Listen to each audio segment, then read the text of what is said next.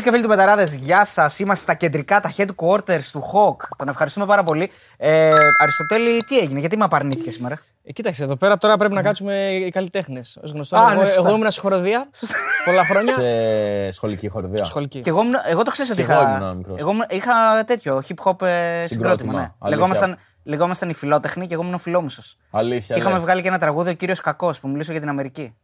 Το έχω γραμμένο ακόμα. Ήταν low bap η φάση. Low bap. Έπρεπε να το ναι, ναι. φέρεις, ρε. Έπρεπε να το φέρω, Έπρεπε έπρεπε να το να φέρω, μας ναι. πει την άποψή του. Ναι, ναι. Τους έχω, τους έχω. Θα σας- Δεν έχεις ηχογραφημένο τίποτα. Έχω, βάλτε, έχω. ακούσουμε Σε κάτι. μετά. Ξέρεις πώς Βάζω, ηχογραφούσαμε; Ε, είχαμε ένα κασετοφωνάκι αυτό το δημοσιογραφικό, το πατούσαμε, είχε μια κασετούλα μέσα και ήμασταν όλοι έτσι μαζί και ο ένας, μία ο ένας. Χώνα το ένας πάνω. Είδες μαλάκα παλιές εποχές. Εκεί η μύθη του Βάλτου περίοδος κάπου. Στο... Γαμό. έτσι τα έχω. ναι. Χοροδία. Ήτανε... Ήσουν χοροδία. Ναι, μικρό στο δημοτικό. Ε, και εμείς στο δημοτικό. Τρία, ε, παιδική τραγούδα. χοροδία. Λέγαμε ωραία. Λέγαμε ε, ε, ε, Χατζηδάκι, ξέρω εγώ, οτιδήποτε. Ναι, κάτι Ποθεωράκι, τέτοια, ναι, ναι, κάτι ωραία. τέτοια. Όχι όπως Παραμυθάκι, σήμερα τώρα με πες. τα- Ναι. τα Σου πιστόλια, άρεσε. τα πιστόλια Μπράβο, τώρα ναι, και δεν τα είχαμε τα ναρκωτικά πιστόλια τώρα. γεμάτα, ναρκωτικά. Τα Σου πιστόλια άρεσε, και τι τα λένε ναρκωτικά τώρα, τώρα. ε. Που ήσουν στη χοροδία ή το έκανες με το ζόρι; Όχι, γούσταρα, ρε. Γούσταρες, Μ' άρεσε, ναι. μ' άρεσε. Μ' άρεσε φουλ. Και φλογέρα και τέτοια. ή- Όχι, δεν έπαιζα φλογέρα.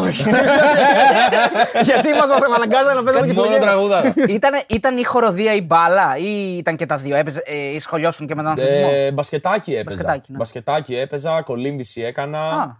Α. Ε, με τη μπάλα, ας πούμε, δεν έπαιζε ιδιαίτερα. Ποτέ έβλεπα μπάλα. Ναι. Δηλαδή ήμουν από αυτούς που έπαιζε μπάσκετ αλλά δεν βλέπουν μπάσκετ και δεν έπαιζα μπάλα αλλά βλέπουν μπάλα. Έχεις τέτοιους τυπάδες. Εγώ έχω αρκετούς. Έλα ρε. Ναι. Για ποιο λόγο όμως γινόταν αυτό; Δεν σ' άρεσε να παίζεις μπάλα; Δεν ξέρω να σου πω την αλήθεια, γιατί ίσως έκανα πολύ καλύτερη παρέα τότε με τα άτομα τα οποία παίζανε μπάσκετ παρά με τα άτομα τα οποία παίζανε μπάλα. Επειδή έχω μεγαλώσει και σε, πα- σε επαρχία, είμαι από Κατερίνη. Ε, συνήθως όσοι παίζανε μπάλα ήταν η κλασική αυτή τώρα. Και νομίζω ότι Τάχα, κολλάει- Ναι. θα γίνω ποδοσφαιριστής, ξέρω εγώ, και έπαθα ρίξεις και αστού στα 19. Κολλάει και περισσότερο το μπάσκετ. Τελείωσε η καριέρα μου, αλλιώς εγώ ξέρεις που θα πήγαινα και τέτοια. Κολλάει περισσότερο το μπάσκετ με το hip hop. Με τη ραπ, ας πούμε. Παλιά, έτσι όπως μεγαλώναμε. Ναι, δεν παλιά ήτανε- κολούσε το μπάσκετ περισσότερο σίγουρα. Δηλαδή, εγώ όταν έσκαγα σχολείο με τα Air Force One, ρε παιδί μου, τα high, τα ψηλά, μου λέγανε τι μπασκετμπολίστα, εσύ τι τα φοράς αυτά, ας πούμε. Ήταν στις εποχές ακόμα. Ναι. Τι τα φοράς στα μπασκετμπολίστα, μπάσκετ παίζεις. Την έβρισκες στο μπάσκετ, ήσουν καλός. Γούσταρα, ρε φίλε. Ε, Έπαιζα, ακόμα παίζω. Ακόμα θα πάω για κάνω μπασκετάκι. Γενικά, ακόμα κάνω προπονήσεις, ασχολούμαι, κάνω Το διάφορα. γούσταρα δεν απαντάει αν ήσουν καλός πάντως. Ε, Καλός. Καλός άμα ήμουν θα έπαιζα σε ομάδα, ρε bro, ξέρω Δεν εγώ. έπαιζε. Δεν είχα δελτίο που λέει. Δεν είχε δελτίο. Σίγουρα, δεν όχι, έπαιξε. δελτίο δεν είχα. Σίγουρα δεν πάω για επαγγελματία μπασκετμπολίστα στο 1 και 78, ας πούμε. ναι. Καλά, ναι, Εντάξει, δύσκολο. Μην το λες, εντάξει. Ε, ναι, άμα είσαι ο Άιβ- ο Άιβερσον, ναι, Ναι, οκ. σωστό. Ή ο Spud Webb. ναι. Εκτός από τα Air Force One. Τα Nike, Ναι. ας πούμε. Που ακόμα είναι. Α, Nike, το λες σωστά. ε. Το λες σωστά, ναι, Μπράβο. ναι. Ε, οι, οι γνώμες διίστανται για το αν είναι Nike ή Nike, αλλά anyway, άλλη κουβέντα. Νομίζω στην Οι Αμερική. Αμερικάνοι Nike το λένε, λένε ναι. Nike. Ναι, από αυτό. anyway. Ε, φορούσε και τα homeboy, έτσι, τα φαρδιά και όλα αυτά. Φορούσα, φορούσα και FUBU και τέτοια. FUBU, τα φο- ναι, ναι, ναι. φίλε. Φορούσαμε. Και ντίκι παντελόνια, ακόμα φοράω ντίκι παντελόνια βασικά. Ναι. Carhartt, Ναι, Dickies, Carhartt, ναι, όλα, ακόμα όλα. τα Και ίδια τα φοράω. παπούτσια πώ λεγόταν έτσι, αυτά που ήταν σαν σα βάρκες. Τα φαρδιά έτσι. Τα... Ε, Ριφ ήταν. Ριφ, ριφ, ριφ, ναι. Τα Osiris ήταν. Osiris. Τα ναι. Osiris, μπράβο, ναι. Είχα και Osiris. Και το κλασικό. Είχες, ε. Βέβαια, ρε φίλε. εγώ, εννοείται, και εγώ, Αφού και είμαστε. homeboy. Όλα. Και homeboy. Και homeboy. Ναι, ναι, ναι. Το. Εννοείται. Ναι, το ναι, ναι. κατουρλίτσα, ας ναι, πούμε. ναι, ναι, ναι. Που- Και, Σαλοπέτα. και, τη ζώνη, και τη ζώνη που Ναι, έφευγε ναι, κάτω. κρεμασμένη, κρεμασμένη έτσι. κάτω, ναι. Μπράβο, Και η ναι. ζώνη που έφευγε κάτω. Ναι, ρε, το παντελόνι κάτω από τον κόλο. Ναι, ναι, ήμασταν, ήμασταν. εμείς. Βέβαια. Η ίδια γενιά νομίζω είμαστε. εμείς. Του 93 είμαι εγώ. Καμία σχέση. Το 84 είμαι εγώ. εντάξει. Εγώ είμαι ανάμεσα. Είμαι Οκ. 88, εντάξει. είμαι- Εντάξει, μια χαρά. Είμαι ανάμεσα. Έχω ιστορίες μου, ο μπαμπάς μου εμένα με έχει δει να φεύγω με σαλοπέτα ε, τέτοια. Τώρα Σου λέει, «Πού πας, 14 ρε χρόνια και, μαλάκα, με λέει- εσύ». Ναι. και πάει να με γνωρίσει σε, σε ένα συνάδελφό του. Και μου λέει ντράπηκα να σε γνωρίσω. Μου λέει, Ντράπηκα, λέει που σε γνώρισα. Γιατί είχα τη σαλοπέτα έτσι, ξέρεις, καλά. Εγώ το Τάχα, hip hop ναι, τα έτσι, είχα. γιο, ναι. ναι. Εμένα με έκραζε γιατί είχα μονίμως μια τσάντα με σπρέι στον νόμο. Και ε, πα με την τσάντα. Α, έβαφες. Και ακούγονται. Παυλά, για έβαφα. Εκεί πέρα είχαμε ένα κρύ- Για έβαφα, οι άλλοι βάφανε. Όχι, έβαφα κι εγώ κάτι έκανα ρε παιδί μου, αλλά δεν ήμουν άξιος στο ο Μαν. Άλλος ήταν συνήθως ο Μαν, ο οποίος ήταν ο γραφιτά που το είχε. Ο κολλητός μου ήταν ο Αστέρης, ας πούμε, που έγινε τατουατζής αργότερα. Έλα, ρε. Εγώ προφανώς δεν το είχα στο σχέδιο, ασχολήθηκα με κάτι άλλο. Γέμιζες τα. Έκανε αυτό στα σχέδια και εσύ Έκανα πήγες και μόνο γέμιζες. bombs έκανα εγώ. Μόνο bombs και τα αγκέ. Δηλαδή, άμα ήταν κάτι πιο εξειζητημένο, έπιανε ο Αστέρης. Που και για το δικό μου πάλι θα ερχόταν ο Αστέρης από πάνω. Ε, μαλάκα, ξέρεις εδώ πέρα, διόρθωνε. Μετά από χρόνια φανταζόσουν ότι θα χτίσει αυτό το πράγμα εδώ. Το Ναι. οποίο θέλουμε να μας πεις και τι είναι. Γιατί. Μα εντάξει, το οραματιζόμουν από την αρχή. Ήταν δηλαδή από τους στόχους μου από την αρχή όταν ξεκίνησα το να δημιουργήσω κάτι τέτοιο, κάτι μεγάλο. Κάτι το οποίο θα είναι χώρος. Γιατί στην ουσία η κολεκτίβα, ρε παιδί μου, τι είναι; Είναι ένας χώρος όπου φιλοξενεί δημιουργικά, δημιουργικά άτομα. Ε, αυτή τη στιγμή είμαστε, Είμαι εγώ προφανώς, ο Βαγγέλης που είμαστε μαζί στα πάντα με τον Καράμπαλη, ο Ορφέας που είναι στο στούντιο, ο ηχολήπτης και ο βασικός παραγωγός εδώ πέρα της φάσης, ο Γκρέγκο Γρηγόρης που έχει σχεδιάσει όλο εδώ πέρα το χώρο γιατί είναι και αρχιτέκτονας, γραφίστα, σχεδιαστής κτλ. Τα, τα έπιπλα είναι σχεδιασμένα από αυτόνα. Όλο το supervising στο χτίσιμο ήταν από αυτόνα. Και η SSP μετά που είναι σε όλο το δημιουργικό κομμάτι, κυρίως στον τομέα των ρούχων, αλλά δεν σταματάνε εκεί πέρα τα παιδιά. Είναι δηλαδή, είμαστε μια ομάδα, ένα σύνολο που όλοι ψηλοσχολιόμαστε με όλα, απλά ο καθένας έχει τη δικιά του εξειδίκευση. Και είναι και άλλα άτομα τα οποία είναι affiliated, όπως είναι ο Softsys, ας πούμε, που είναι άτομο το οποίο ασχολείται, είναι designer, φίλε, κάνει τα δικά του ρούχα, κάνει YouTube, είναι δημιουργικό πνεύμα κι αυτός και είναι full affiliated, δηλαδή είναι πολύ εύκολο να το πετύχεις εδώ πέρα. Να πούμε και για το brand, έτσι, το Daggy, το οποίο το βλέπουμε και εκεί πίσω. Ποια είναι η φάση, πώς το, πώς το έχεις στο μυαλό σου να το κάνεις, πώς θέλεις να πάει; Θα σου πω, κοίταξε, το Daggy στην ουσία έχει ξεκινήσει σαν πάρτι στο Trap Basement εδώ στη Θεσσαλονίκη τώρα πριν την καραντίνα σκέψου.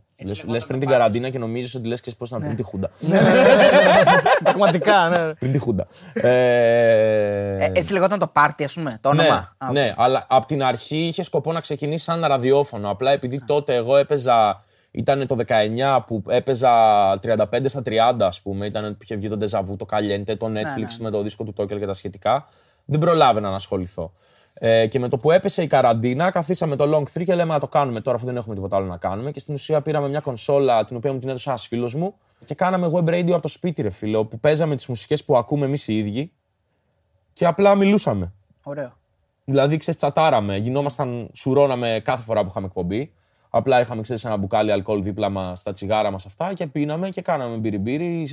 Ανοίγαμε καινούργια θέματα. Είχαμε ωραία θέματα, σκάγανε καλεσμένοι. Δηλαδή έχει έρθει ο Ντόφ, έχει έρθει ο Τσάκη, ο μικρός κλέφτης, έχει έρθει ο Βαγδάτης. Έχουν έρθει ωραία άτομα και έχουν γίνει τρομερές κουβέντες. Και πήγε καλά. Πήγε πολύ καλά. Τα νούμερα δηλαδή και το άτομο που ήταν στο technical support από πίσω και έβλεπε τα νούμερα, μας λέει: Μάγκες, τα νούμερα είναι λέει, καλύτερα και από μεγάλο ραδιόφωνο πούμε, της Θεσσαλονίκης. Άντε. Και πώ φτάσαμε στο σημείο. Όχι αθλητικό έτσι. Να, καλά, τώρα, ε, δεν πιάνει το Μετρόπολη. Ναι, σίγουρα. ε, και πώς φτάσαμε στο σημείο να θες αυτό το πράγμα να το εξελίξεις και να το κάνεις brand για ρούχα. Για να... Κοίταξε. Εμένα το, η ζωή μου είναι μέσα από τη μουσική. Αλλά δεν θέλω να περιοριστώ εκεί. Θέλω τώρα που είναι αρχή ακόμα να γεννήσω, να γεννήσω καινούργια πράγματα με τα οποία θα, θα σπαταλάω το χρόνο μου δημιουργικά. Τα ρούχα είναι κάτι, το, η ένδυση είναι κάτι το οποίο μου αρέσει, δηλαδή ασχολούμαι ρε φίλε. Κοιτάω όλη την ώρα, είμαι πάνω από το κινητό, κοιτάω τι καινούριο βγαίνει. Ασχολούμαι με τα ρούχα, είναι κάτι το οποίο μου αρέσει.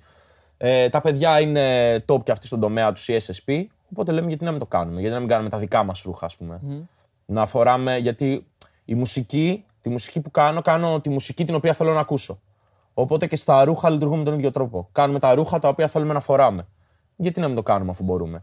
Και είναι και κάτι, ξέρεις, το οποίο σου δίνει κίνητρο.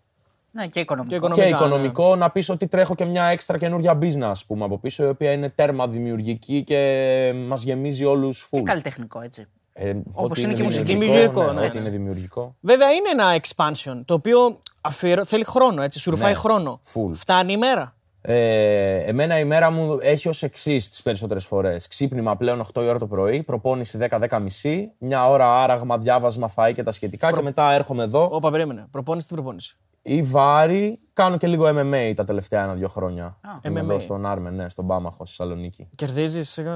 Πού να κερδίζω, Δεν ρε, στο παίζει. personal. δεν- Στόχους να δεν σε κερδίζω. αφήνω, Το όχι. σάκο. Το σάκο το χαλάμα τη μάνα. Λοιπόν, και το MMA πώς προέκυψε, δηλαδή πώς, γιατί MMA, ας πούμε; Για αερόβιο. Για εκτόνωση. Να φεύγουν τα νεύρα, να σκάς. Ξέρεις, να σκάει το τέτοιο. Και για καλύτερο έλεγχο του σώματος, καλύτερη συγκέντρωση. Αυξάνει τη συγκέντρωσή σου σε πολύ μεγάλο βαθμό. Δηλαδή, τώρα το να προσπαθείς να βγάλεις αυτά που βλέπεις, ένα, δύο, τρία, κρακ, κρακ, όλα αυτά, πρέπει να είσαι συγκεντρωμένος για να τα κάνεις. Οπότε είναι και challenge με τον εαυτό σου το να αυξήσεις τα επίπεδα συγκέντρωσης. Κάθε Βοηθάει και μέρα. στα live, ε. Μάλλον. Η ανάσα. Κάνω τέσσερις με πέντε προπονήσεις max τη βδομάδα, δηλαδή μία ή δύο MMA, τρεις ή τέσσερις βάρη. Δεν προλαβαίνω τις περισσότερες φορές να κάνω πέντε, γιατί έχουμε lives, γυρίσματα, συνεντεύξεις, φωτογραφίσεις, στούντιο. Έχω ένα δίσκο σχεδόν έτοιμο. Ξέρεις, είναι.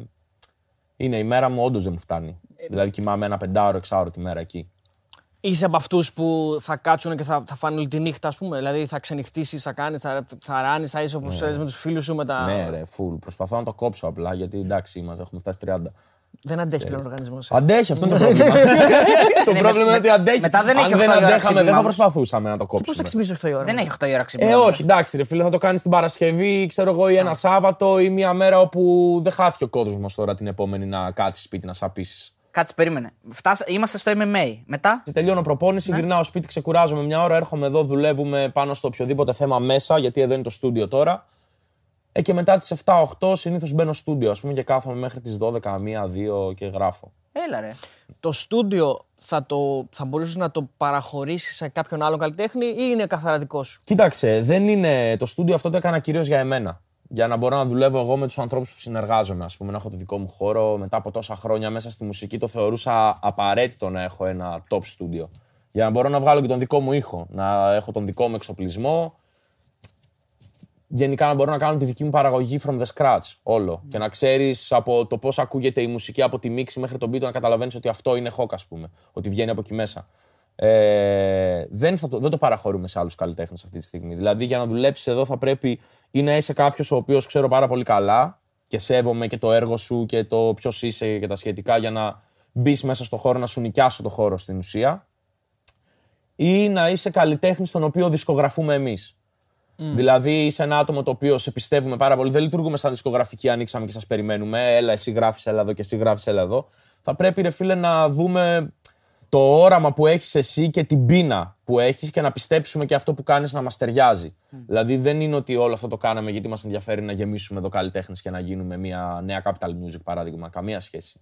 Είναι κυρίως για εμένα, συν κάποια άτομα τα οποία υπάρχουν μέσα στο δυναμικό και καλλιτέχνες και γυναίκες, οι οποίες σιγά σιγά θα αρχίσουν, έχουν αρχίσει να δουλεύουν εδώ μέσα και σιγά σιγά θα βγαίνει υλικό. Αλλά όχι απαραίτητα στη rap, έτσι.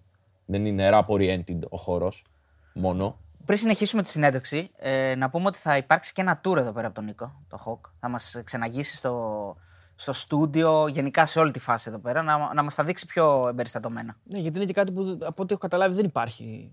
Στην Ελλάδα, σίγουρα. ναι. Και Ευρώπη μπορεί να μην υπάρχει σε τέτοιο μοντέλο το πώς δουλεύουμε εμείς. Ωραία. Άρα είναι πρωτοπόρος. Η Θεσσαλονίκη έχει ακόμα ένα θέμα. Από τη Θεσσαλονίκη ξεκινάνε όλα. Ε, όχι, από τη Θεσσαλονίκη ξεκινά σίγουρα. αλλά εμείς ξεκινήσαμε από εδώ. Ναι. Ωραία. Πάμε έτσι, μας φωτογραφία. ε, πάμε να ξεκινήσουμε έτσι εδώ πέρα το σετ. Ρε, Το... Φαντάσαι.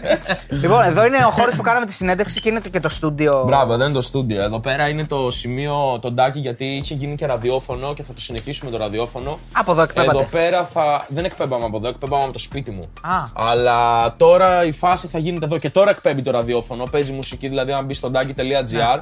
Ε, υπάρχει section που λέει radio και παίζει μουσική 24-7 και παίζει μουσικάρες. Ε, εδώ πέρα θα κάνουμε το ραδιόφωνο. Εδώ θα γίνονται όλα τα podcast, ξέρεις, τα, τα web radio και τα σχετικά. Σωστά, ναι. Και είναι και meeting table γενικά για την εταιρεία. Ε, εδώ πέρα πάμε μετά στο στούντιο όπου γράφουμε. Έλα να σου δείξω τον gear. Γράφουμε σε NIV, προενίσχυση NIV, Apollo, Εδώ τι έχει. μικρόφωνο. Πούρα. Ένα από τα Νόμιζα πιο πούρα legendary μικρόφωνα, το Neumann G87. Focal, 40 κιλά ηχείο. Μετά τα Twitterάκια αυτά είναι για reference. Και έχουμε και δύο Yamaha monitors που και αυτά τα έχουμε για reference, αλλά τα έχουμε βγάλει έξω επειδή έχουμε ένα set Nexus 2000 έξω και Sky Cosmos εδώ κάνει σετάκια live. Βγάλαμε τα Yamaha προσωρινά έξω για να έχουν monitors αυτοί Είχες που ε, παίζουν. άποψη για το πώς θα στηθεί το πράγμα όλο εδώ για, για το καλλιτεχνικό κομμάτι. Ενώ Εννοείται, πώς, τι προφανώς. χρώματα θα μπουν. Κοίταξε, τα χρώματα είναι όλα του Greg. Είναι και ο αρχιτέκτονας, είναι αυτός που έκανε supervisor το χώρο όσο φτιαχνότανε. Είναι ο Μάνο ο οποίος κάνει τα μοντάζ, ο, Μάς, ο Μάνο ο οποίος κάνει, μας βοηθάει, κάνει τα designs, είναι ξέρεις, αυτός στον υπολογιστή, εμείς είμαστε από πίσω, δίνουμε ιδέες, αυτό κάνει, αυτό κάνει, εκείνο κάνει τ' άλλο και αυτός είναι ο τύπος που θα τα αποτυπώσει τέλεια. Όλη τη δουλειά εδώ μέσα όσον αφορά την ακουστική του χώρου την κάνει το ταβάνι όπου είναι ορυκτή ίνα και οι κουρτίνες, οι οποίες κουρτίνες είναι ειδική παραγγελία, είναι δέρμα. Οι κουρτίνες κάνουν όλη τη δουλειά εδώ. Για την μέσα. ηχομόνωση, έτσι. Για την, ακουσ- για την ακουστική. ακουστική, ναι. Λειτουργούν και ηχομονωτικά και λειτουργούν και θερμομονωτικά οι συγκεκριμένες κουρτίνες. Δηλαδή, εδώ ανάβει το air condition, ας πούμε, 5 λεπτά και ο χώρος γίνεται φούρνος Ναι. ή αντίστοιχα ψυγείο. Ενώ έξω για να πιάσει την ίδια θερμοκρασία πρέπει να καίει μια ώρα το air condition. ας πούμε. Εδώ είναι δηλαδή το δωμάτιο της δημιουργίας. Ναι. Και έξω δημιουργούμε, αλλά έξω δεν δημιουργούμε μουσική. Εδώ πέρα είναι το κομμάτι το creative όσον αφορά τα πάντα γύρω από τον ήχο. Και εκεί είναι καθαρά chill. Δηλαδή. Ε, Εδώ αράζεις, ρε bro, αράζεις, γράφεις, πίνεις το ποτό σου. Whatever, ξέρεις. Δεν θες να κάτσω μέσα στο στούντιο να τσιλάρεις. Ή να το- να την αυτό. παίζει για λίγο. ναι. Αυτό, τίποτα. Έχουμε μια-δυο κιθάρες, κάποια μπάσα εδώ μέσα από όργανα. Το booth το οποίο το έχουμε κάνει από φικούλα. Ναι. Δεν το χρησιμοποιείτε αυτό. Ποτέ. Ε. Ποτέ. Εμένα με βολεύει πολύ περισσότερο να κάθομαι δίπλα στον Ορφέα και να βάζουμε απλά ακουστικά και δύο και να γράφω εδώ και όλα να είναι δίπλα. Είναι πολύ πιο, πιο Άμεσο, εύκολα τα πιο, πράγματα ναι. και άμεσα παρά να μπω μέσα. Τώρα το μέσα είναι, αν σε περίπτωση ξέρεις, δεν νιώθεις άνετα δίπλα εδώ πέρα, θες λίγο πιο απομόνωση να νιώσει και whatever, μπορείς να μπεις και μέσα. Αλλά σαν αποθήκη λειτουργεί τέλεια. Αυτή τη στιγμή. Ναι, σαν αποθήκη λειτουργεί τέλεια. Και Ε, επίσης η ακουστική του χώρου είναι τόσο καλή εδώ που εδώ μέσα δεν είναι τόσο καλή όσο εδώ. Άρα θα έχουμε καλό ήχο κι εμείς στη συνέντευξη. Πολύ καλό κρυστάλλι. Μα δεν τον καθαρό. ακούσει, δεν ακούσει πόσο Σωστά, φλάτα είναι είναι εδώ flat. πέρα. Μόλις βγούμε έξω θα καταλάβεις τον Ναι, ήχο. ναι, ναι. Εδώ, αυτό εδώ μπορείς να μας εξηγήσεις λίγο τη φάση. Είναι εικαστική παρέμβαση ή όντως παίζεις. Ε, bro, αυτό εδώ το κλέψαμε. Πολύ ωραίο, πολύ, ωραίο, πολύ δυνατό, ναι, πολύ δυνατό. Bro, Αυτό δεν- εδώ δεν το θες να το κλέψαμε εκμυστηρευτείς. Δεν από είχαμε ένα εγκληματική- ξενοδοχείο. εγκληματική- Το κλέψαμε από ένα ξενοδοχείο στο εξωτερικό, το είδαμε, μας άρεσε πάρα πολύ και το πήραμε. πώς το πήρατε Ελπίζω στο- να μην με γαμίσουν με αυτήν την Συγγνώμη λίγο. Στο αεροπλάνο πώς το πήρατε αυτό το πράγμα; Με τα μάξι ήμασταν. Α, με το αμάξι είστε, εντάξει. Ε, βγήκα εγώ μπροστά, άρχισα να μιλάω στη ρεσεψιονίστ. Ναι. Εδώ, και απλά περνούσε ο δικός μου πίσω με αυτό εδώ φορτωμένο. Αλλά είναι όλα. Είναι όλα real Ναι, προφανώς. μπαστούνια Τι γκολ. λες, ρε. Ε, Συγγνώμη λίγο. αυτό, αυτό που ήταν και το κλέψατε. σε μια σουίτα μέσα, κάποιος το ξέχασε. Ε, αν δεν το κλέψατε. Ε, δεν ήταν δικό μας. Α, από τη στιγμή που δεν είναι δικό μου το κλέψα. Ναι, αλλά δεν, δεν ήταν και το ξενοδοχείο όμως. Οπότε όλα καλά. Κάποιο άλλο ήταν. θα υπά- μπορούσε ο άλλος, ξέρεις τι, θα μπορούσε ε, την επόμενη μέρα να πει να έρθει ο άνθρωπος και να πει το Και να το ξέχασα αυτό ψάχνει, εδώ ναι. που είναι. Ναι, Έτσι δεν whatever. βρέθηκε και το μπουφάνι στο ξενοδοχείο. Εσένα που Ναι, το κάπως έτσι. Αλλά δεν μπορέσαμε να αντισταθούμε σε αυτό εδώ. Υπάρχει να ξέρεις ότι η ομολογία είναι μειώνει την ποινή. Δηλαδή, Ναι, ναι, ναι, ναι, ναι, ωραία. η ομολογία μειώνει Εντάξει. την ποινή. Είναι η Ε, καλή Οπότε, διάθεση. αν κάποιος το δει στο Το, εξωτερικό. παρα, το παραδέχομαι. Το παραδέχομαι. Ελπίζω να μην ήταν κανένα βούλγαρο γκάγκστερ γιατί από Βουλγαρία το πήραμε. Αλλά γαμάκι είναι real, όλο είναι δέρμα, ξέρεις εδώ πέρα. Αυτό τώρα, άμα γίνει κάτι, ας πούμε, φορτώνεις τέσσερα παλίκια ο καθένας και ναι, κατεβαίνεις ναι. κάτω. γίνεται- Βασικά η, χρησιμότητα, η μόνη χρησιμότητά του Ναι, είναι ναι, αυτή. ναι. Νομίζω Ναι. πλέον. Ναι. Λοιπόν, Και πάμε και πάμε στο main έξω. χώρο, ε. ναι, Ναι. στο workshop στην Στο ουσία. workshop, ναι. Όπου είναι εδώ. Έχουμε εδώ πέρα τα παιδιά. Κάνουμε Εδώ πέρα τα στην meeting ουσία τους εδώ. τσιλάρουμε. Ναι. ή γίνονται παρουσιάσεις στην ε, τηλεόραση, whatever. Εδώ είναι η reception, από εδώ πέρα πίσω σου, το λογότυπο της κολεκτίβας. Εδώ πέρα είναι το γραφείο του Greg, στο Mac του. Εδώ πέρα είναι όλη η φάση. Είναι... Εδώ πέρα έχουμε τα Nexus, ρε φίλε, τα διχίλιαρα, στα οποία σκάμε, σκάνε άτομα και παίζει σετάκι και η φάση είναι έχει ως εξής. Ανοίγεις κουρτίνα, βράδυ, Ανοίγεις τις συντιέρε, παίζεις μουσική και έχεις στη Θεσσαλονίκη μπροστά σου το δρόμο να τρέχουν τα αμάξια και εσύ εδώ παίζεις μουσική και εμείς εδώ μέσα έτσι. Ε, Πες μου λίγο γι' αυτό εδώ το κίτρινο. Αυτός είναι ο κύκλος ο κύκλος της κολεκτίβα στην ουσία. Θα μου πεις γιατί κύκλος. Ξέρεις τι, την έχω την απάντηση. Την έχω την απάντηση. Άμα σκεφτείς τι formation θα έπρεπε να πάρουν ε, κάποιοι για να πεις ότι ο ένας καλύπτει τα νότα του άλλου, θα είναι κύκλος, έτσι δεν είναι; Οπότε στην ουσία κάπως έτσι. Γιατί κάπως έτσι είναι αυτή η φάση. Εδώ ένας είναι σαν να καλύπτει τα νότα του άλλου συνέχεια. Ο ένας δουλεύει για τον άλλον και όλοι μαζί δουλεύουμε για ένα πράγμα. Οπότε ο κύκλος μας αντιπροσωπεύει. Και το κίτρινο; Τυχαίο. Στιλιστικό. Τυχαίο δεν Δώσες είναι. εσύ το τέτοιο. Τι δίνει το κίτρινο; Το κίτρινο, το κίτρινο δίνει την ολοκλήρωση. Εδώ γίνεται brainstorming μέσα. Παντού γίνεται. Απλά εδώ πέρα είναι κυρίως ρε παιδί μου ο χώρος που αράζουμε και συζητάμε για τα project μας. Έρχονται άλλοι άνθρωποι, συζητάμε για project άλλων. Γιατί εδώ πέρα ο χώρος και η ομάδα δουλεύει και.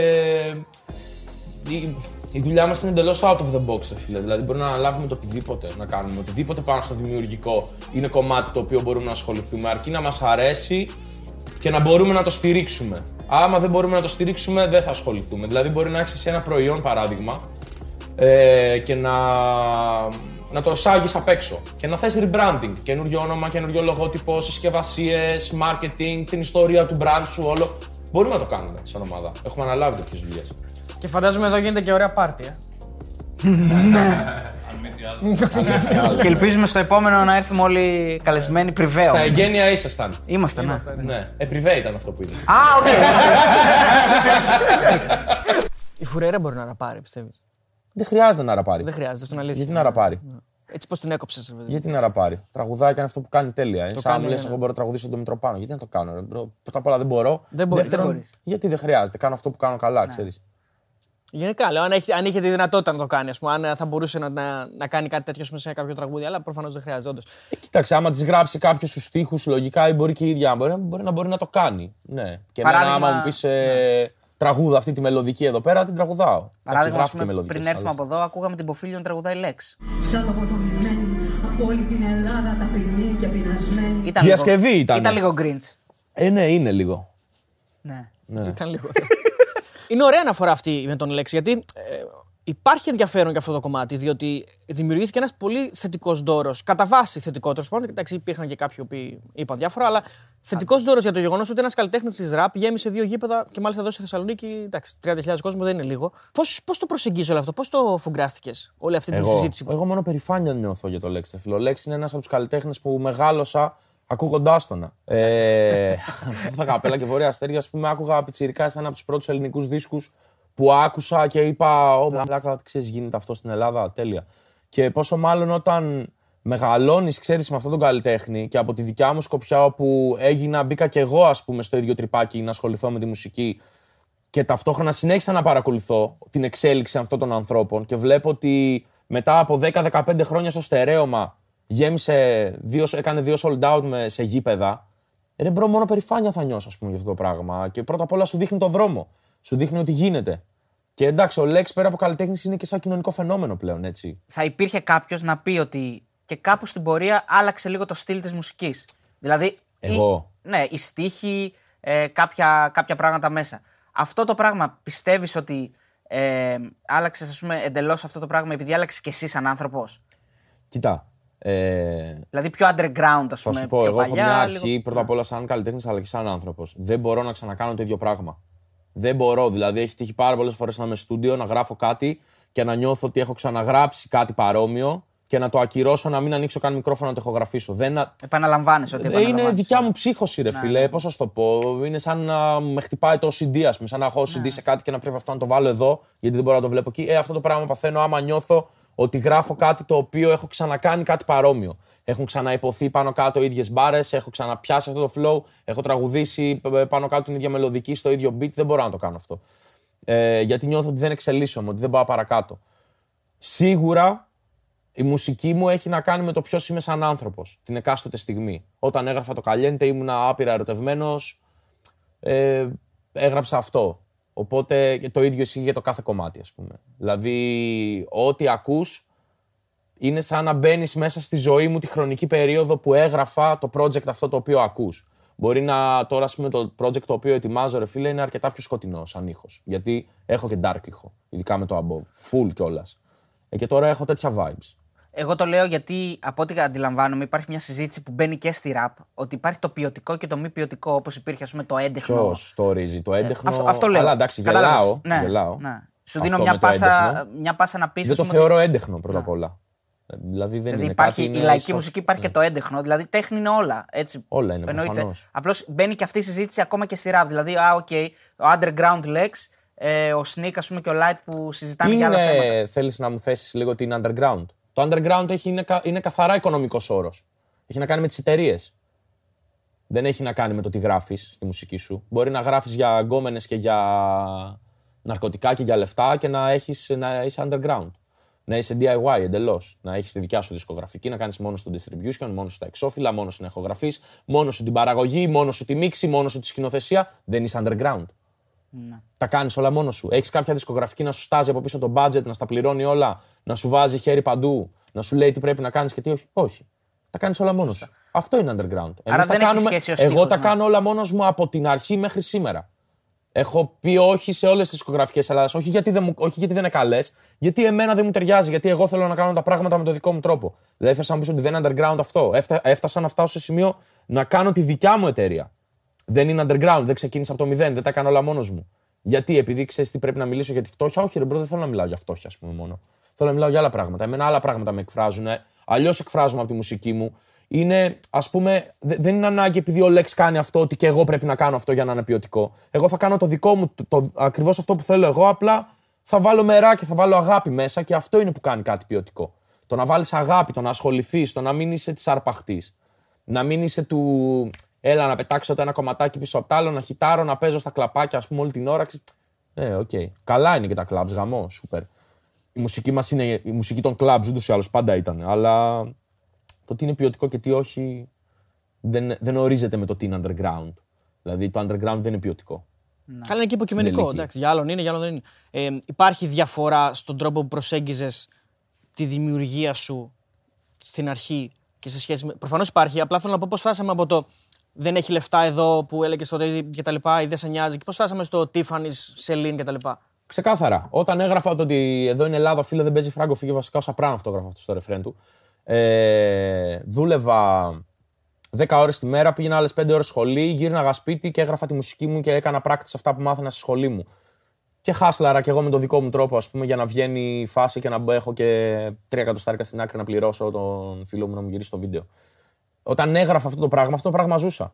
Όταν όμως η ζωή μου άλλαξε, εγώ, εμένα, εμένα δεν γίνεται να έχει αλλάξει η ζωή μου και ενώ, παίρνω, ενώ μπορεί να βγάζω τα τάδε χιλιάρικα κάθε μήνα να σου γράφω τα ίδια πράγματα. Θα σου γράψω για αυτά τα οποία ζω. Δεν, τρέ, δεν τρέπομαι επειδή βγάζω λεφτά. Θα ήταν υποκριτικό να το κάνεις. Προφανώς. Δεν τρέπομαι επειδή βγάζω λεφτά. Ίσα ίσα είμαι περήφανος μέσα από τη μουσική μου, ρε φίλε. Ζω και πλέον βοηθάω την οικογένειά μου. Ξέρει η αδερφή μου ότι ό,τι χρειαστεί είμαι εκεί.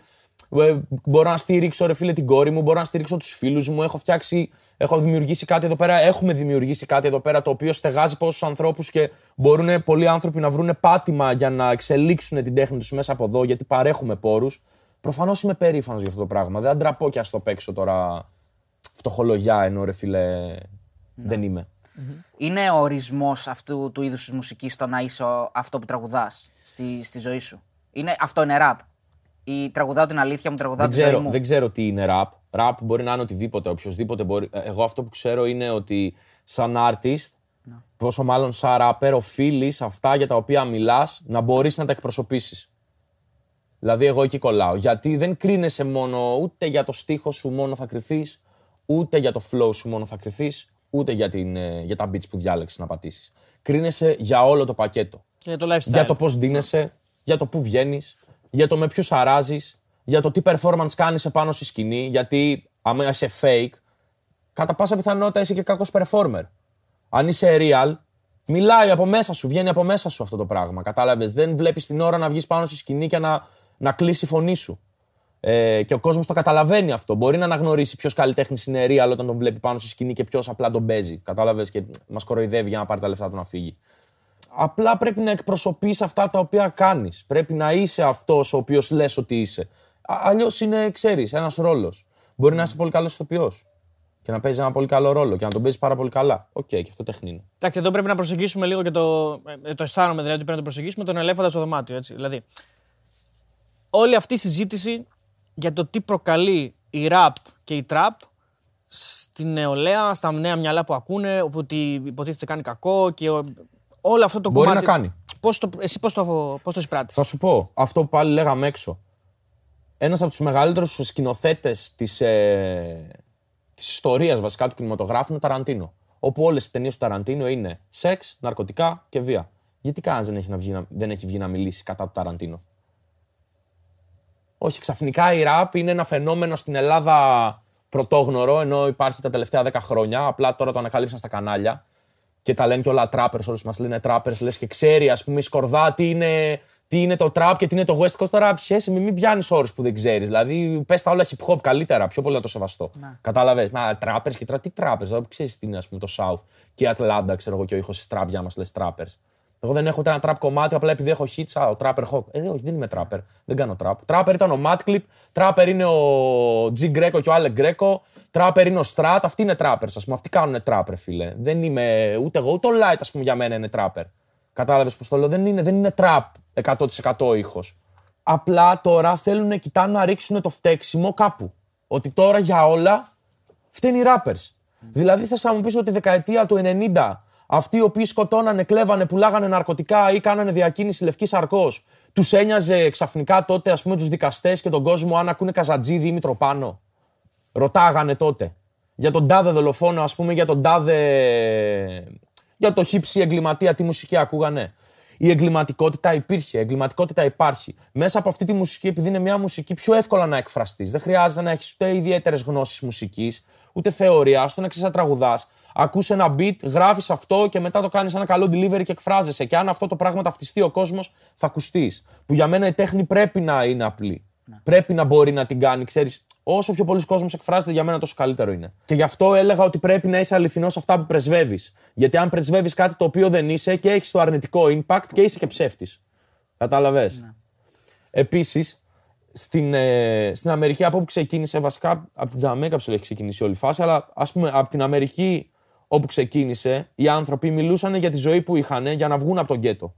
Εδώ πέρα λένε πράγματα τα οποία δεν ζουνε και μετά πάνε να τα κάνουν γιατί θα πρέπει να τα στηρίξουν. Και αυτό είναι λάθος. Πρέπει να είσαι 100% εσύ, ρε φιλέ. Δηλαδή, δεν χρειάζεται να έχεις πιστόλι πάνω, να έχεις πυροβολήσει κάποιον για να μπορείς να κάνεις γαμάτο ραπ, να είσαι γαμάτο ράπερ. Ούτε για να είσαι μάγκας. Δεν είναι ανάγκη να έχεις μαχαιρώσει κάποιον για να είσαι μάγκας. Ή για να είσαι αλάνη, ας πούμε. Ούτε να πουλάς ναρκωτικά. Υπάρχουν 100.000 δουλειές που μπορείς να βγάλεις πολύ περισσότερα λεφτά από τα ναρκωτικά και να ρισκάρεις και λιγότερο τον κόλο σου και τη οικογένειάς σου από πίσω.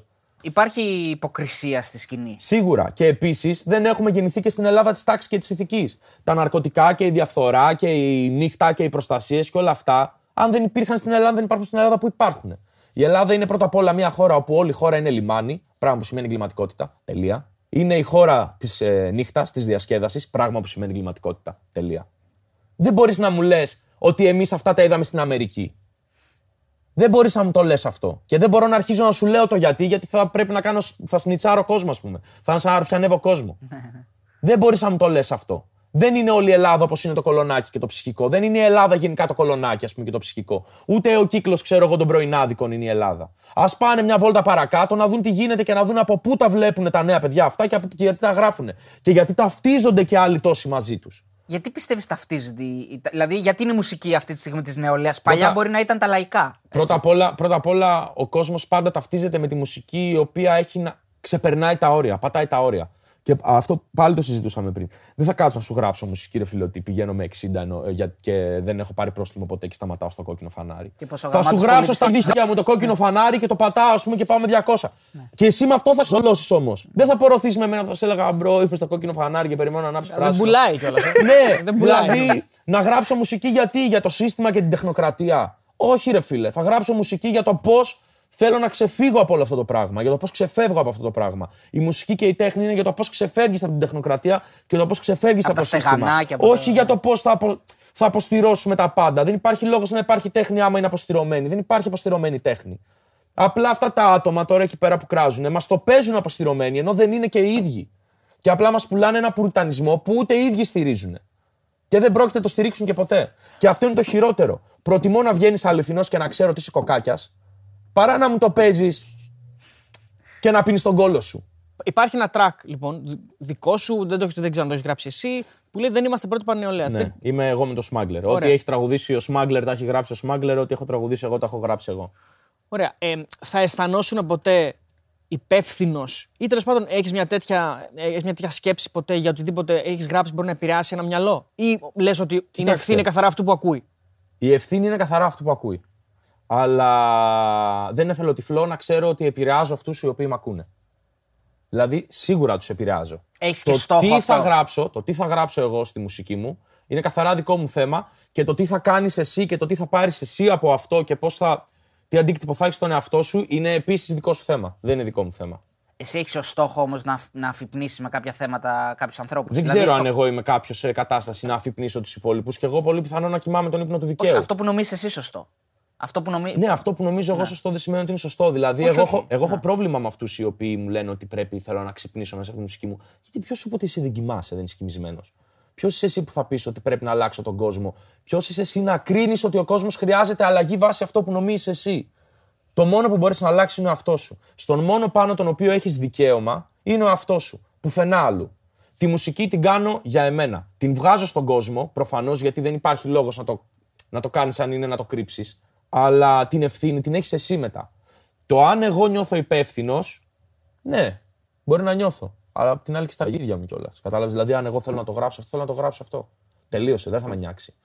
Και καλά θα κάνει ο καθένας, κανένας θα μην τον νοιάζει. Απλά το θέμα είναι να είσαι εσύ εντάξει με τον εαυτό σου.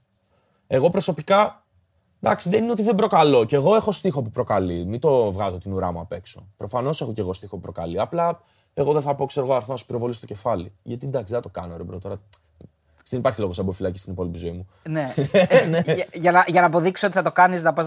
ναι, και να το γράψω και να πρέπει τώρα να πάω να το δώσω τον άλλο τον μαλάκα και να καταστρέψει τη ζωή μου. Ε, όχι, εντάξει. Έχεις μπει στον πειρασμό όταν, ε, όταν γράφεις. Άμα θέλω να σε δώσω μπουνιές, μπορεί να το πω, ας πούμε, και μετά να το κάνουμε κιόλας. Αλλά εντάξει, θα παίξουμε δύο μπουνιές, δεν έγινε κάτι. Έχεις μπει στον πειρασμό να γράψεις κάτι που ξέρεις ότι το γράφεις μόνο και μόνο για να προκαλέσει και να χιτάρει; Όχι, ό,τι γράφω το γράφω γιατί το εννοώ. Έχει τύχει να σκεφτώ ότι αυτό που εννοώ, αν το γράψω έτσι θα προκαλέσει περισσότερο και να το κάνω. Γιατί ξέρω ότι. με τον θέλω, τρόπο, ναι, ναι. θέλω να πω αυτό, ωραία. Θα το πω έτσι γιατί έτσι θα προκαλέσει περισσότερο. Αλλά αυτό είναι το νόημα. Εκεί πέρα είναι η μαγιά.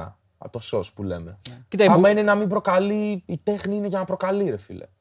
Δεν είναι να κάνει, α, αυτό που λέγαμε, να κάνεις Ναι. τέχνη τι, για να το βλέπεις και να περνάει παρατήρητο. Γιατί να προσπαθήσεις να κάνεις το έργο σου απαρατήρητο; Κοίτα, οι μπουνιές μαζί σου δεν συμφέρουν γιατί κάνεις MMA. Ε, όχι, ρε, Klein Man, σιγά. δεν συμφέρει. Δεν μαλώνω καν εγώ. Οκ. δεν είναι- σιγά. Μάλλον με τους άκους. Ξέρεις τι ήθελα να σε ρωτήσω. Ναι, με τα σακιά και τους τόπους.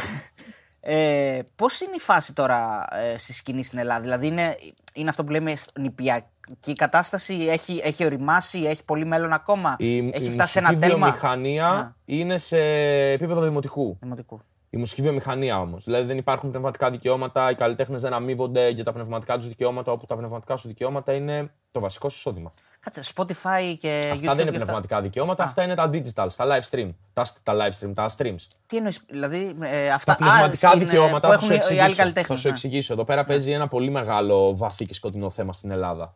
Ε, τα πνευματικά δικαιώματα στην ουσία είναι εσύ έχεις ένα μαγαζί, ένα κλαμπ και παίζεις τη μουσική μου και ο κόσμος σου παραγγέλνει ποτά, σου ρώνει και με τη μουσική μου γίνονται όλοι χάλια και χορεύουν. Εγώ πρέπει να πάρω λεφτά από αυτό το πράγμα σε καλλιτέχνες. Γιατί εγώ δημιουργώ τη μουσική και εσύ χρησιμοποιείς τη μουσική μου για να διασκεδάσεις τον κόσμο σου και να σου κάνει κατανάλωση. Σωστά. Ασχέτως αν παίζω εγώ εκείνη τη μέρα. Δεν σου λέω ότι παίζω εκείνη τη μέρα εκεί. Την παίζεις από ένα MP3 τη μουσική μου. Αυτό δεν γίνεται με, Αυτό με τους στην άλλους Ελλάδα δεν καλλιτέχνες. γίνεται. Πουθενά. Ναι. Δεν γίνεται με κανέναν. Είναι με ελάχιστους, με τα ίδια άτομα τα οποία ήταν μια ζωή εκεί μέσα στα ίδια κυκλώματα και απλά ρουφάνε ό,τι μπορούν να ρουφήξουν. Εγώ το 19 και φέτος βασικά πιο. Το 19 είχα τρία μεγάλα hits.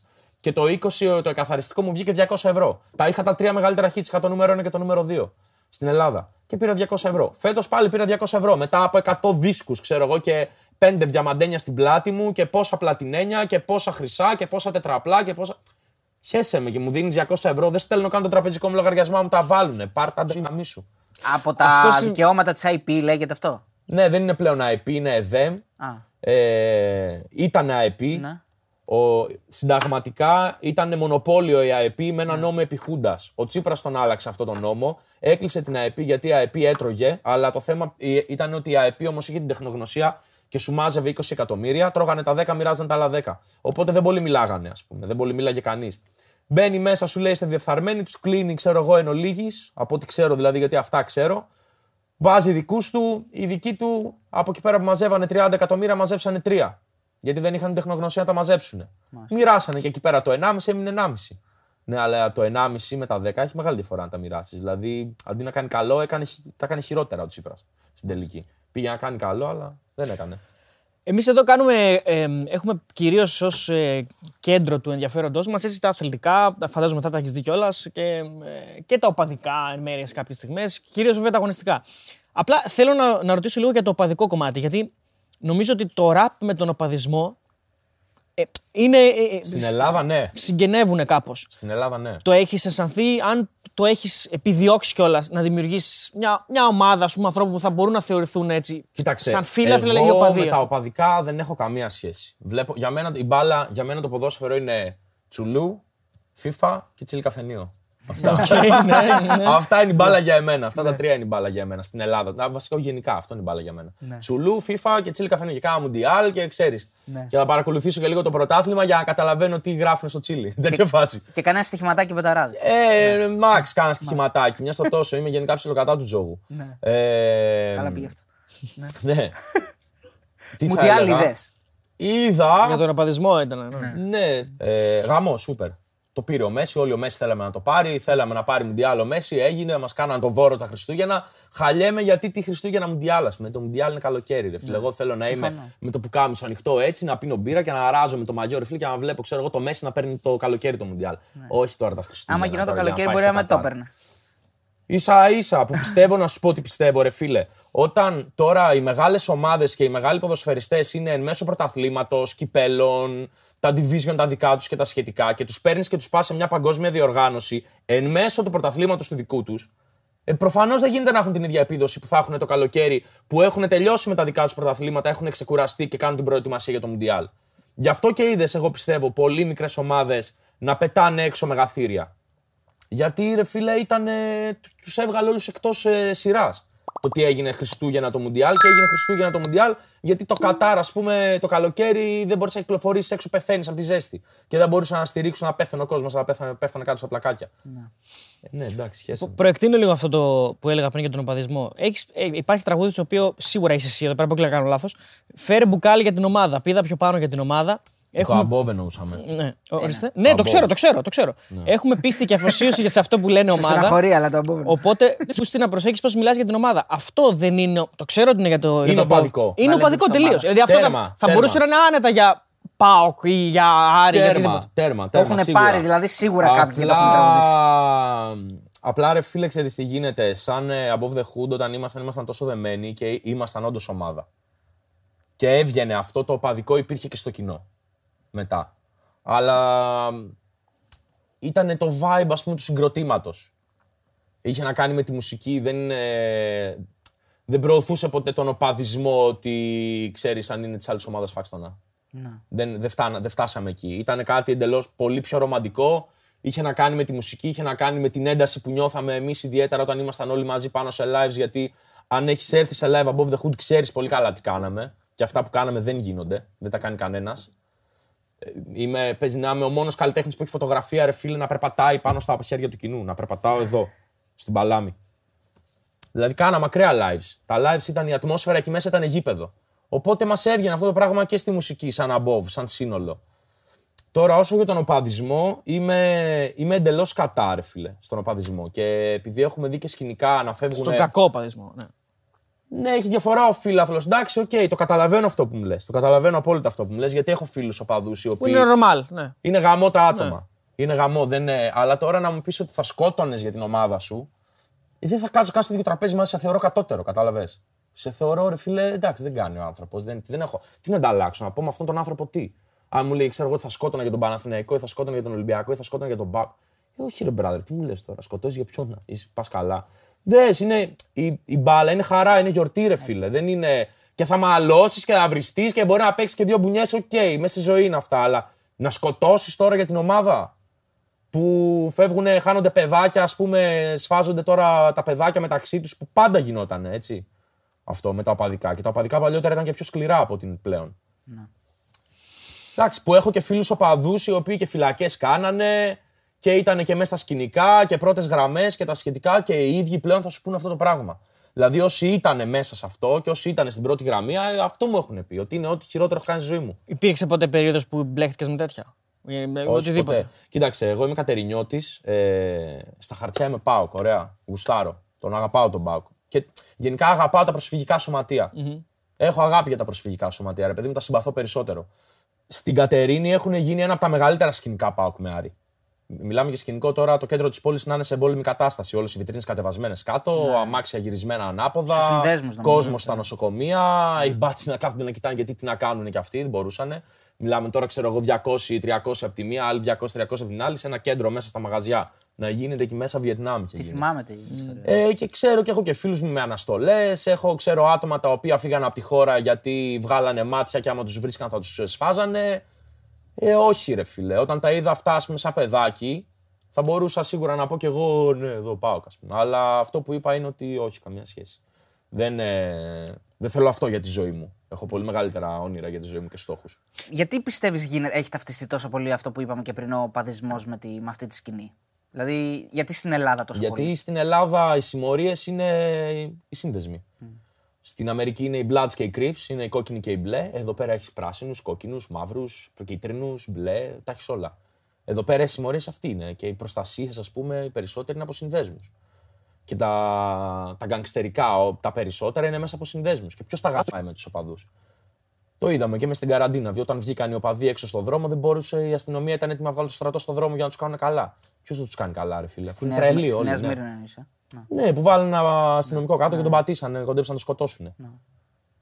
Οι συμμορίες στην Ελλάδα είναι, είναι οι οπαδοί. Αυτοί είναι. Οπότε είναι πολύ λογικό το ραπ στην Ελλάδα να είναι συνυφασμένο με τα οπαδικά. Όπως στην Αμερική ο ένας μιλάει για τη συμμορία του, ξέρω εγώ, και μιλάει για τους blacks ή για του show black και τα σχετικά. Εδώ πέρα ο άλλος, ξέρω εγώ, έχει τον τάδε σύνδεσμο από πίσω του.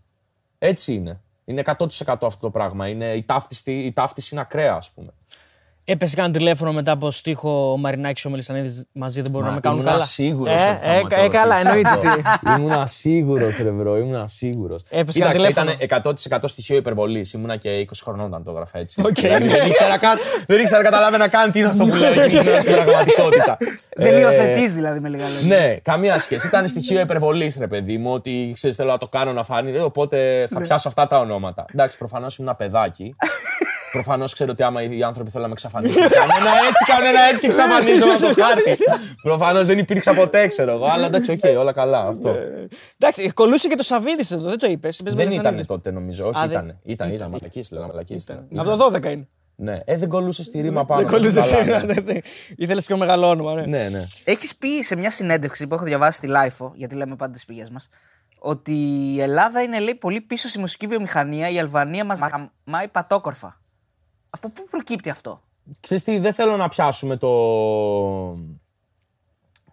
το ποια χώρα έχει καλύτερη μουσική βιομηχανία, γιατί στην τελική δεν ξέρω και 100% την ε, βιομηχανία της Γερμανίας.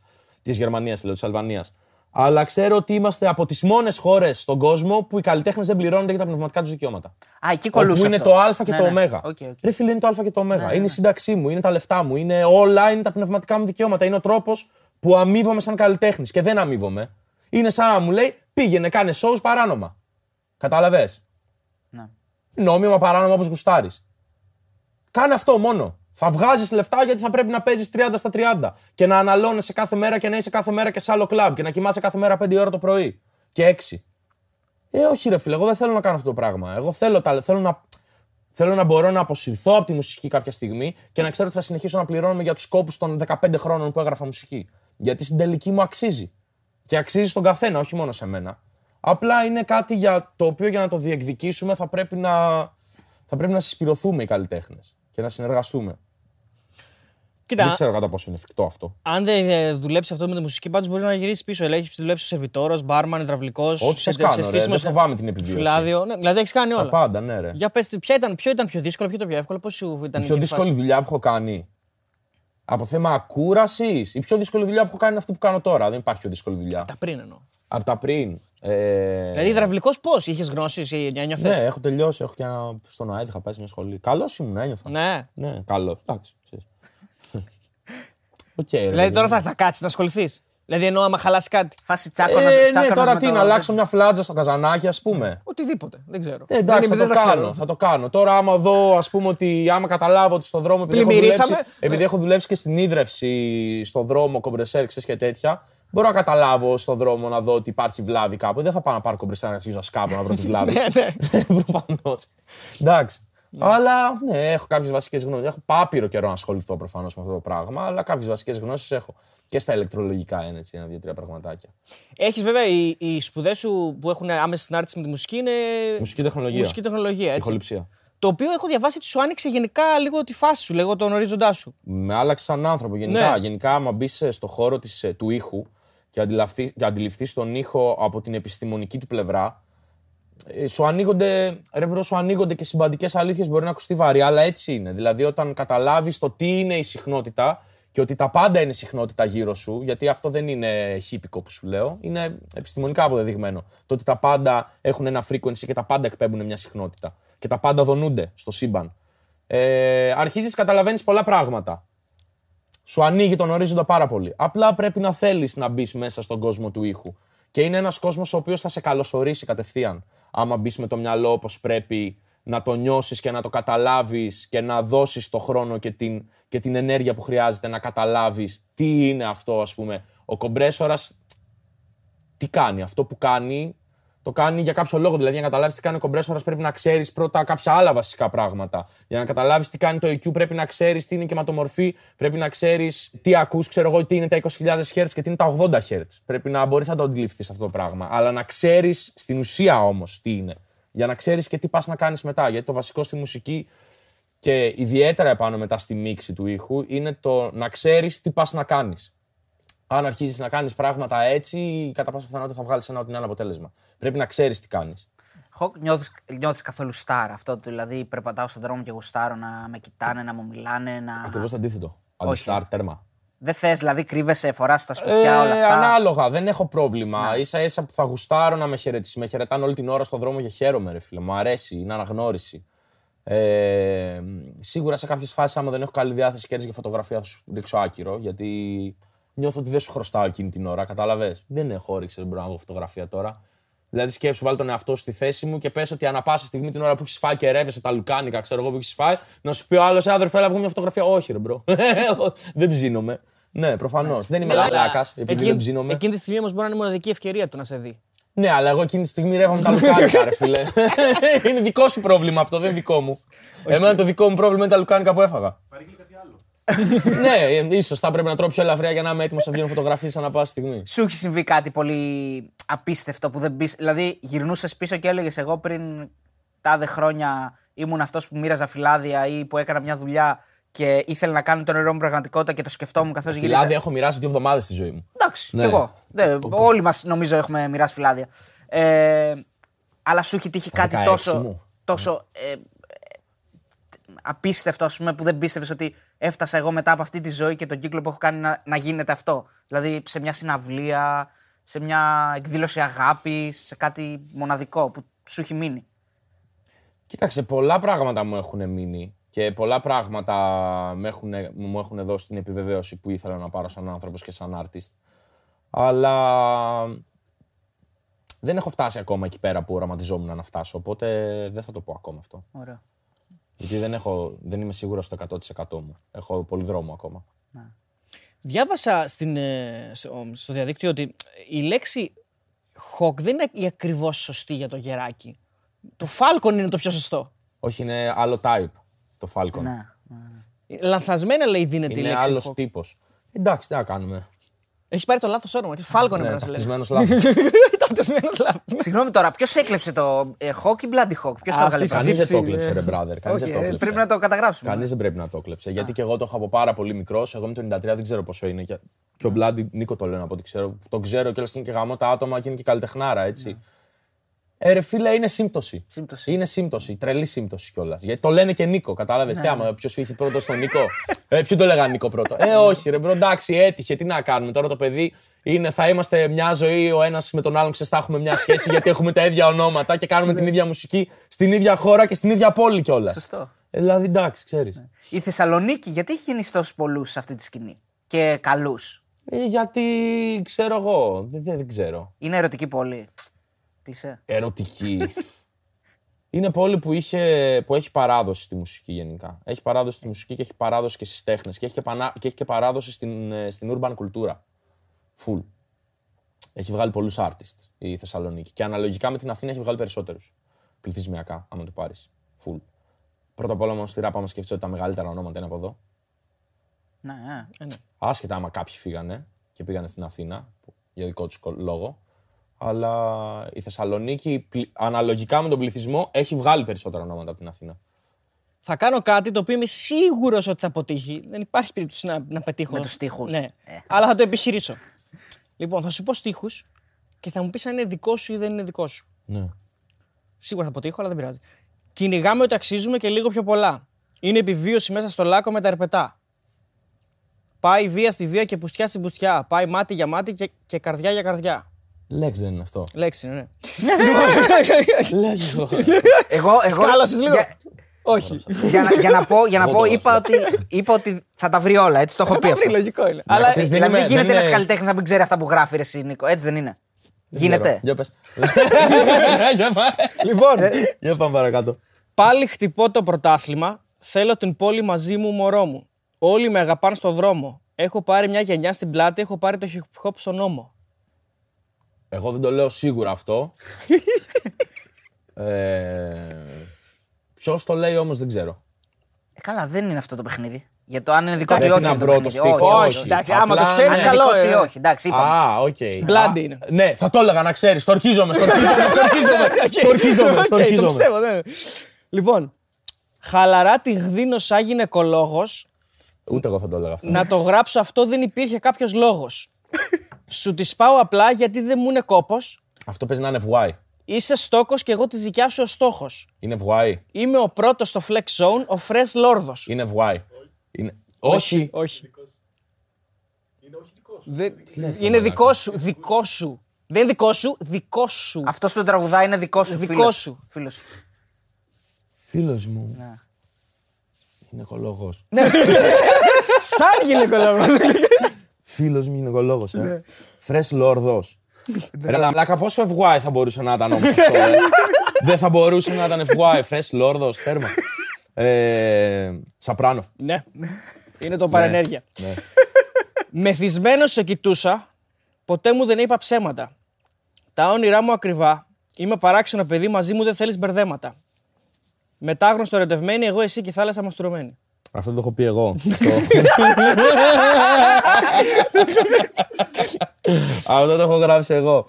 Ε, και είναι σε κομμάτι με το Smuggler στο Πανδώρα. Στο δίσκο Πανδώρα. Το κομμάτι δεν το θυμάσαι. Αχ, Ε, δεν ήξερα. Ε, Κάπου θα το κάτι θα το πατούσε, δεν μπορεί. πώς Πρέπει να το λέγεται, ρε βρεις. μαλάκα. Πρέπει να το κομμάτι, δικό σου είναι. ρε. Πώς λέγεται ρε bro. του Spotify. Έλα ρε μαλάκα. Και να το πάρεις, δεν μπορείς να το βρεις. Πρέπει να γράψεις τείχου. Ναι, θα το βρω ρε. Κάτσε, περίμενε. Ε, όχι ρε, μπαίνω εδώ Πανδώρα, ξέρω ποιον απλά δεν θυμάμαι πώς λέγεται. Είναι το... Δεν ήσουν εδώ. Αυτό είναι όντως. Εντάξει, με σκονάκι. Ναι. Λοιπόν, σε ένα χαρέμι που χορεύει τσιφτετέλη, θα ξομολογηθώ σε μια πουτάνα που θα ξέρει. Μυαλά που αλεύονται βράδια μέσα στο μίξερ, πείτε της Παναγιάς για ακόλουθο θα κάνει πω, Twitter. Πω, πω, πιτσιρικάς τι έγραφα ρε μαλάκα, ε. Πω, πω, πω, πω, πω, πω. Χριστέ μου, παίζει να ήμουν 18, 19 χρονών να το γράφω αυτό. Δηλαδή έχει πάνω από δεκαετία αυτός ο στίχος. Τώρα που συζητάμε γι' αυτό, έχεις μετανιώσει για κάτι που έχεις γράψει μικρός. Γι' αυτό ίσως μπορεί που άκουσα τώρα, όχι. ξέρεις. Ποιο Όχι, είναι, ρε. ποιο είναι; Ε, δεν θυμάμαι ρε. Δεν θυμάσαι ποιο είναι; Όχι, όχι. Αλλά θυμάμαι το έχω γράψει εγώ. Πες το. Ναι. Ω, μαλάκα ήταν άντρο κλιμάκι. Respect, respect, ναι. Λοιπόν, και ένα τελευταίο. Shout out στον κάμεραμαν. Δεν γράφω για να έχω πέραση στα πιπίνια. Τι! Εδώ ραπάρουμε και φτύνουμε ρουμπίνια. Δεν το έχω γράψει εγώ σίγουρα αυτό. Δεν θα έλεγα τη λέξη πιπίνια με τίποτα. Δεν γράφω σαν παιδί, πέρασα τα 30. Εδώ ραπάρουμε και φτύνουμε διαμάντια. Εγώ δεν είμαι σίγουρα. Εντάξει, οκ, αυτό το, το κέρδισε. Ε, δεν ξέρω. Ποιος είναι, bro. Εθισμό. Α, δεν έχω ακούσει ποτέ. Ναι. Δεν έχω ακούσει, όχι, δυστυχώς δεν έχω τσεκάρει. Υπάρχει κάποιος πολύ γνωστός που δεν έχεις ακούσει ποτέ; Στην Ελλάδα, Ναι. πολύ. Αλήθεια. Μ, Ε, δε- γενικά, ρε φίλε, δεν ακούω πολύ ελληνική. Ο, ο ήχος της Ελλάδας σε μένα δεν με αντιπροσωπεύει ιδιαίτερα στο μεγαλύτερο ποσοστό του. Γιατί έχω μεγαλώσει με αμερικάνικο ήχο και με ευρωπαϊκό ήχο. Οπότε αυτό που, λένε, αυτό που στην Ελλάδα λένε αυτό είναι ραπ, είναι αυτό το οποίο θα πω εγώ. τι- τι- καμία σχέση. Κατάλαβες; Δηλαδή, άμα εμένα δεν με μπαουνσάρει, ας πούμε, δεν, είναι, δεν το ακούω. Τέλος. Γεια σου. Φιλάκια, είπαμε. ορισμός- Θα πρέπει να κωλογαμάει ο άλλος για να μην με μπαουνσάρει και να τον ακούσω. Γιατί αυτό που ακούω εγώ, ρε φίλε, από τις εποχές του Pac και του Biggie μέχρι τις εποχές των Migos, ξέρω εγώ και του Lil Baby, ε, ρε bro, σε κουνάει και σε μπαουνσάρει γάμα τα. Αυτό είναι το rap. Δεν γίνεται να είναι rap και να μην σε κουνάει, να μην μπορεί να παίξει στο κλαμπ, ας πούμε. Όλοι παίζανε στα κλαμπ. Και ο Biggie και ο Pac στα κλαμπ παίζανε που τους έχουν κάνει θεούς εδώ πέρα που είναι και λένε άμα ήταν ζωντανός ο Biggie και ο Pac. Ρε, άχι, μάχη άμα ήταν ζωντανός και ο Biggie και ο Pac τώρα θα. Γιατί κάνετε, δεν παίζανε στα κλαμπ. Ο Biggie με σκύπτρα έβγαινε και με κορώνες και με χρυσά και με γκούτσι και με γούνες και έσκαγε στα κλαμπ ήταν βασιλιάς. Ισχύει. Δηλαδή, ας πούμε, τα low bap και αυτά, εγώ τα άκραζα. Δεν ήμουνα. Ε, δεν ήταν για κατά κλαμπ. τέρμα. Δεν ήταν για κλαμπ. Δεν άλλο. ήταν. Δεν είναι ότι δεν ήταν για κλαμπ, ρε bro. Ήταν ότι ο ήχος αυτό το πράγμα, αυτό που άκουγα εγώ, δεν μου άρεσε. Δεν, μου έβγαζε. δεν σε εξίταρε, αυτό που λέμε, Ναι, ναι, δεν, ναι. δεν, δεν μου έσκανε και αυτό το exci- να νιώθω excited, ρε φίλε, για από αυτό που ακούω. Να... Πω, Ε, Είναι μαλάκα, το κλασικό κλαψιάρικο. Τι, εντάξει, τι, ναι, τι να κάνουμε, αλήθεια αυτό είναι αυτή ναι. που ακούω, ας πούμε. Αμά, εγώ δεν μου το έβγαζε αυτό. Ήταν Εδώ πιο έτσι. υποτονικό, ήταν πιο. Ε, πιο πρέζα, ρε μπρο. Καλά, τώρα. ανάλογα. Εντάξει, ναι. και ο Λέξ δεν είναι για Όχι, όχι, κλαμπ. αλήθεια, αλλά, αλήθεια. εντάξει. Ναι, Ε, είναι εντάξει, ο ωραίος. Lex όμως είναι street. Είναι ναι, ναι. Κατάλαβες, δεν το έπαιζε έντεχνο. Στο low bap το έπαιζαν έντεχνοι. Οκ, ναι, ναι. Ναι, ναι. έτσι είναι, έτσι, δίκιο έχει. ναι. Ε, ας πούμε τώρα που είπαμε για λόγο που άκουγες FFC, Ράζεσταρ, ας πούμε τα αντίθετα. Κοίτα, πέρασα. Νεύμα. Κοίτα, εγώ άκουγα από Ελλάδα, άκουγα Ζήτα Νι, TXC. TXC ήταν. TXC full. Δηλαδή τα beats που είχε τότε ρε φίλε ο Ηχοκράτορας με τους TXC ήταν πασά μου, εντάξει, άλλο πράγμα. Πολύ άλλο και ναι. Η Πόλις Εάλω. Και, και όχι μόνο ρε bro, το ήχος που είχαν φέρει, ας πούμε οι TXC, παρόλο που είχαν έντονο κοινωνικό στίχο και κοινοπολι- κοινωνικοπολιτικό στίχο, τα beats τους γαμούσαν. Τα άκουγες και ήσουν έτσι εδώ πέρα, ρε φίλε. Δεν μπορείς να ναι, ναι, σταματήσεις. Τα άκουγες και θέλεις να βγεις έξω να κάνεις Να πονγκρόμα. τους δω να τρέχουν και ναι. Όλα, όλα. και στα όλα. αρχαία, όταν, Όλα, ε, όλα, ε, όλα, τα όλα, αρχαία, τα όλα, αρχαία όλα. εκεί, TXC, χα- χάθηκαν. TXC, Ωραίο ήταν εκεί. TXC άκουγα full ρε μπρο. FFC άκουγα λίγο ένα διάστημα μετά με το πολύ θεϊκό στοιχείο μέσα άρχισα να βαριέμαι οπότε σταμάτησα, έμεινα στα πιο, στα πιο ριχά. Η Μισκούπρη άκουγες ποτέ; Ναι ρε εννοείται. Ω, Μα τα εμείς μαμούσαν ρε μπρο. Όντως. Τέρμα πάνε genius ήταν αυτό που κάνανε. Γαμούσε. Ήταν τέρμα εύστροφη στίχη τους. Γαμούσαν, ήταν. Σε ψυχαγωγούσαν τέρμα, τα beats τους ήταν άρρωστα, σε κουνάγανε τέρμα. Ήταν, είχαν ένα πακέτο πολύ ιδιαίτερο, πολύ δικό τους. Δεν υπάρχει κάτι παρόμοιο με τα Ημισκούμπρια. Ήταν κάτι πολύ unique. Είσαι του δόγματος Get Rich or Die Trying; Είμαι του δόγματος, δεν δεν χρειάζεται να πεθάνεις γενικά. Εντάξει, οκ. Για Και να- τίποτα έτσι. Ούτε Ναι, να φανατίζεις ε, όπως είπες και πριν. Γενικά, χαλαρά. Δισκάρα μου. Ρε ωραίος φίλε. δίσκος. Από τους αγαπημένους μου δίσκους είναι, ρε. Ρε bro, αυτό το Get Rich or Die Trying είναι λίγο, ξέρεις, και στις μέρες μας αυτό το ο, ο μόχθος, το να γίνεις πλούσιος, χωρίς κανένα ιδιαίτερο σκοπό από πίσω άλλο, δεν με γεμίζει, δεν μου λέει κάτι. Δεν μου λέει κάτι το να είσαι απλά πλούσιος. Το να είσαι ένας πλούσιος με impact στον κόσμο, το να χρησιμοποιήσεις τους πόρους σου για να δημιουργείς, αυτό είναι. Το να είσαι απλά πλούσιος και να οδηγάς, ξέρω εγώ, ένα G-Wagon ή μια Ferrari, ρε bro, δεν μου λέει κάτι, ρε φίλε. Είσαι απλά άλλος ένας man μέσα σε σίδερα, ξέρω εγώ, που οδηγάς σίδερα. Ξέρεις, το βλέπω εντελώς έτσι. Τα έχω ψιλομηδενίσει όλα στο κεφάλι μου, γιατί στην τελική αυτό είναι. Σίγουρα θα μου πεις, ναι, αυτοκινητοβιομηχανία, με το πάμε προς τα εκεί, άλλη τέχνη, άλλο πράγμα, αλλά ναι, στην τελική όμως είναι. Είσαι ένας man μέσα σε σίδερα, ρε bro. Δεν ε, μου λέει κάτι το τι αυτοκίνητο οδηγάς. Το ποιος είσαι και ποιο είναι το έργο σου όμως, έχει να πει. Το αν είσαι ο man μέσα στο G-Wagon που έχει κάνει και όλο αυτό το πράγμα, ξέρω εγώ, από πίσω και έχει δημιουργήσει όλο αυτό και έχει όλο αυτό το έργο και το legacy από πίσω του για τον χι ψι λόγο, αυτό ναι. Άρα πρώτα δόξα και μετά φράγκα. Πρώτα έργο. Έργο δόξα. Πρώτα έργο και μετά όλα τα υπόλοιπα. Γιατί Πρώτα η δόξα πα- δεν έρχεται χωρίς Πρώτα το να έργο. παράγεις. Δεν είναι ούτε ο αυτός σκοπός είναι η δόξα. Είναι πρώτα έργο, μετά legacy, μετά φράγκα. Αν και τα φράγκα θα πρέπει να είναι πρώτα για να μπορέσεις να κάνεις και τα άλλα. Δηλαδή, πώς να σου πω, τα λεφτά είναι το κίνητρο, είναι η κινητήριος δύναμη, είναι η βενζίνη σου. Εγώ τα λεφτά έτσι τα βλέπω. Δεν, ε, δεν αγαπάω το χρήμα αυτό καθ' αυτό. Το όχημα. Ναι. Όχι. Α, αγαπάω αυτό που μου δίνει το χρήμα. Και το χρήμα μου δίνει ελευθερία. Και αγαπάω την ελευθερία. Δηλαδή δεν θα θυσίαζα τίποτα στο βωμό της ελευθερίας. Και απεξάρτηση από, από ανθρώπους που ίσως να μην θε να συνεργαστεί Δεν θα μαζί θυ- τους. θυσίαζα την ελευθερία βασικά στο βωμό του χρήματος, α πούμε, οτιδήποτε άλλο.